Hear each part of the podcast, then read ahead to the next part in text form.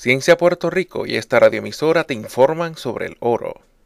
Los elementos químicos se dividen en dos grupos principales basados en sus propiedades físicas y químicas, los metales y los no metales.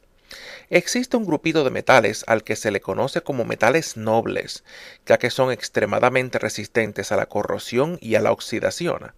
Algunos ejemplos son la plata, el cobre y el oro. Dado su color similar al del Sol, desde hace 5.000 años poseer oro es sinónimo de poder y fortuna.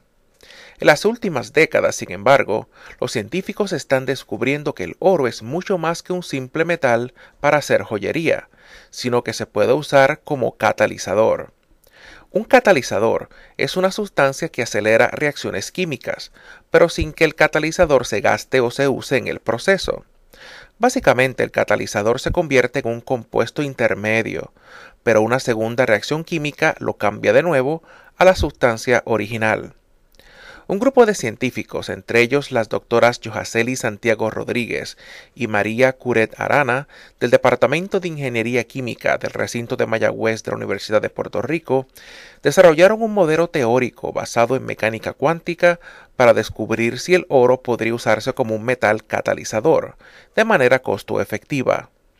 Los resultados de este estudio se publicaron en la revista profesional Surface Science. En general se descubrió que el oro es un mejor catalizador para crear moléculas más grandes usando átomos o moléculas simples. Dos ejemplos son la conversión de monóxido a dióxido de carbono y la conversión de óxido nítrico a nitroxil. Para más información visítanos www.cienciapr.org. Desde Morehead State University para Ciencia Puerto Rico les informó el doctor Wilson González Espada.